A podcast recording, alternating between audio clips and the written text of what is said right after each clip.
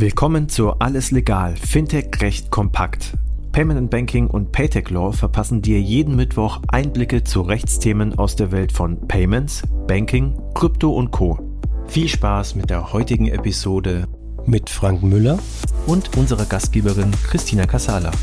Alles legal, Fintech recht kompakt, eine neue Folge mit Frank Müller. Ich begrüße dich sehr, Frank, und freue dich, dass wir dich wieder gewinnen konnten. Frank, du bist Gründungspartner der Änderten Rechtsanwaltsgesellschaft und berätst im Bereich Bank- und Kapitalmarktrecht. Wir haben jetzt schon ganz viele Podcasts zum Thema Plattform und Marktplätze aufgenommen. Einen ganz interessanten Punkt finde ich unter vielen das Thema wir hatten das, glaube ich, im vorletzten Podcast. Da ging es nämlich darüber, wer mit wem welche Verträge abschließt und unter anderem, dass die Zahlungsanbieter sehr feste Regularien haben, für welche Dienstleistungen und Produkte sie für den Händler überhaupt den Zahlungsdienst übernehmen. Jetzt habe ich mich gefragt, wir konstruieren mal ein, ein Beispiel. Ich bin ein Händler und ich habe also einen Vertrag mit dem Zahlungsdienstleister abgeschlossen. Es wurde sehr genau definiert. Ich verkaufe X und Y und auf einmal erweitere ich meine Produktrange um ein Produkt, was bislang ausgeschlossen worden ist. Was passiert denn dann eigentlich? Genau, also du hast im Zahlungsverkehr insbesondere da, wo du die sogenannten Schemes hast, also die Kreditkartenorganisationen, aber auch PayPal und andere, WeChat, Alipay, die haben alle ihre eigenen Regeln, wie sie ihr, ihr, ihr Scheme wie das funktioniert und da gibt es eben auch Spielregeln dazu, welche Waren man verkaufen kann. Jetzt ist es so, wenn du mit einem Zahlungsanbieter einen Vertrag abschließt, dann äh, steht da ganz klar drin geregelt, also bei einer Kreditkarte krieg, bekommst du einen sogenannten Merchant Category Code, da wirst du also einer bestimmten, also du wirst klassifiziert zu einer bestimmten Händlergruppe und in dieser bestimmten Händlergruppe darfst du eben auch nur die Produkte verkaufen, die dieser Händlergruppe zugewiesen sind. Das ist relativ abstrakt bezeichnet, aber es sind auch relativ klar auf diesen, auf den sogenannten Blacklist, was eben nicht verkauft werden darf. Und wenn es jetzt so ist, dass ein Händler beispielsweise jetzt hier Pizza oder also ein Restaurant ist und äh, der darf dann eben keine Tabakwaren verkaufen und würde sich jetzt aber dazu entscheiden, eben doch Tabakwaren zu verkaufen, dann verstößt er damit gegen den Zahlungsdienstevertrag, den er mit dem Zahlungsdienstleister, dem Payment-Anbieter abgeschlossen hat. Der schaut sich das dann einmal an, gibt ihm eine Verwarnung und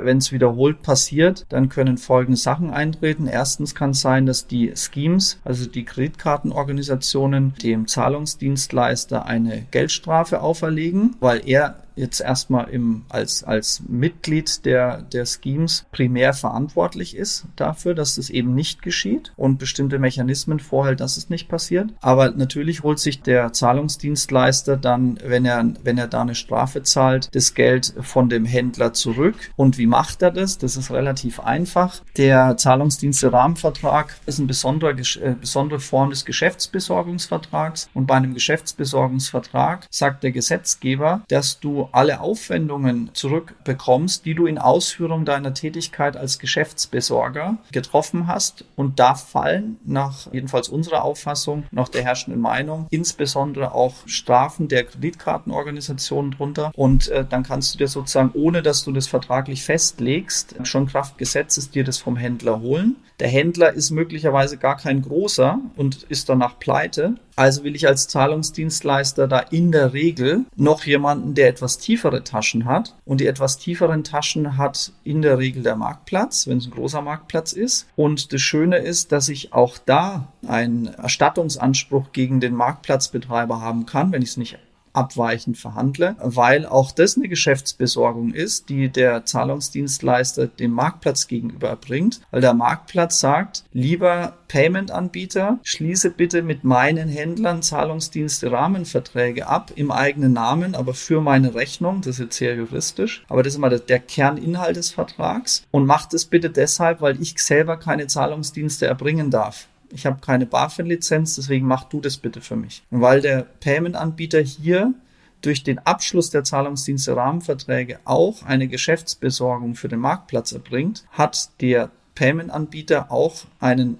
Anspruch gegenüber dem Marktplatzbetreiber, sich hier die Vertragsstrafen, die es da gibt, zu holen. Aber natürlich schlafen die Marktplätze auch nicht. Die sind auch in der Regel gut beraten und mittlerweile wissen die das natürlich auch und verhandeln dann entsprechend Haftungshöchstgrenzen oder schließen das ganz aus. Das ist immer je nach, je nach Verhandlungs Stärke sozusagen mal so, mal anders. Aber das ist jetzt mittlerweile schon gängiges Prozedere, dass das eigentlich die nicht mehr alle Marktplätze akzeptieren, dass sie da die volle Haftung übernehmen. Das heißt also, auch der Marktplatzbetreiber selber hat eine Pflicht zu kontrollieren, ob sozusagen die Produkte, die der Händler ursprünglich über den Marktplatz verkaufen wollte, nach wie vor im Portfolio hat, richtig? Genau. Also du hast natürlich bestimmte Monitoring-Tools, da kommen dann auch viele andere Dienstleister noch mit dazu, die sich auch um Fraud Prevention, äh, Risikomanagement und so weiter, da sind ja noch ganz viele dazwischen geschaltet, die damit machen. Und das, hauptsächlich ist aber so, dass der Marktplatzbetreiber eine vertragliche Pflicht auferlegt, dem Händler eben nur die Sortimente anzubieten, die erlaubt sind, beziehungsweise nur die Dinge, nicht die Dinge zu verkaufen, die er nicht verkaufen darf. Und das wird natürlich dann in Stich stichpunktartig auch geprüft. Und wenn, wenn der Marktplatzbetreiber merkt, dass der Händler hier gegen, gegen Dinge verstößt, dann würde er ihm fristlos kündigen und würde den Händler vom Marktplatz runternehmen. Auch um seine eigene Haftung auszuschließen. Und es kann ja auch sehr, sehr, sehr teuer nach der Abmahnung werden. Du hattest da ja mal von Beträgen siebenstellig und mehr gesprochen. Also von daher. Ja, also Absolut. Also wenn du dich wiederholt gegen, gegen, wenn du wiederholt gegen die Regeln der Card Schemes, äh, also der, der Kreditkartenorganisation verstößt, dann ähm, ist es nicht selten, dass man auch mal ein siebenstelliges Bußgeld bekommt. Also das ist, also nicht, nicht Bußgeld, eine, eine Vertragsstrafe. Und das ist, also dieses, dieses Scheme, diese Fines, die, die es da gibt, die sind nicht zimperlich. Du hattest gerade von den MCCs gesprochen. Das steht für Merchant Category Code. Ja, warum gibt es die?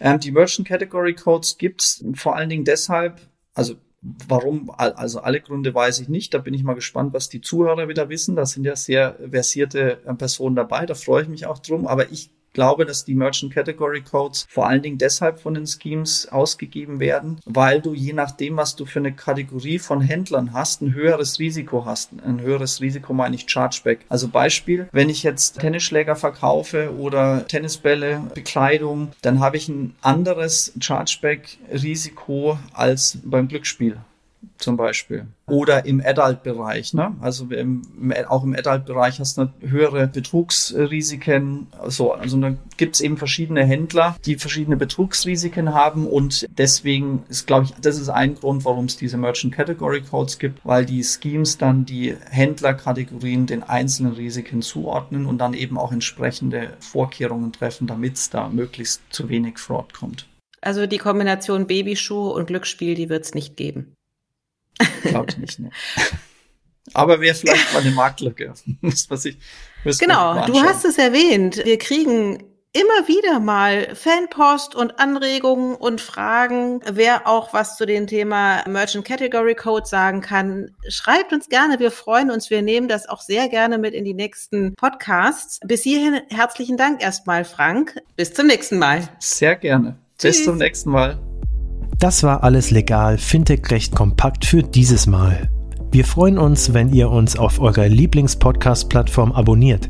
Übrigens, wenn ihr noch tiefer in die Welt des Fintech-Rechts eintauchen wollt, dann abonniert unbedingt auch Paytech Talk, der Podcast von Payment Technology Law.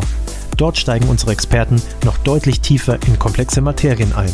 Viel Spaß dabei und bis zum nächsten Mal bei Alles Legal, Fintech Recht kompakt.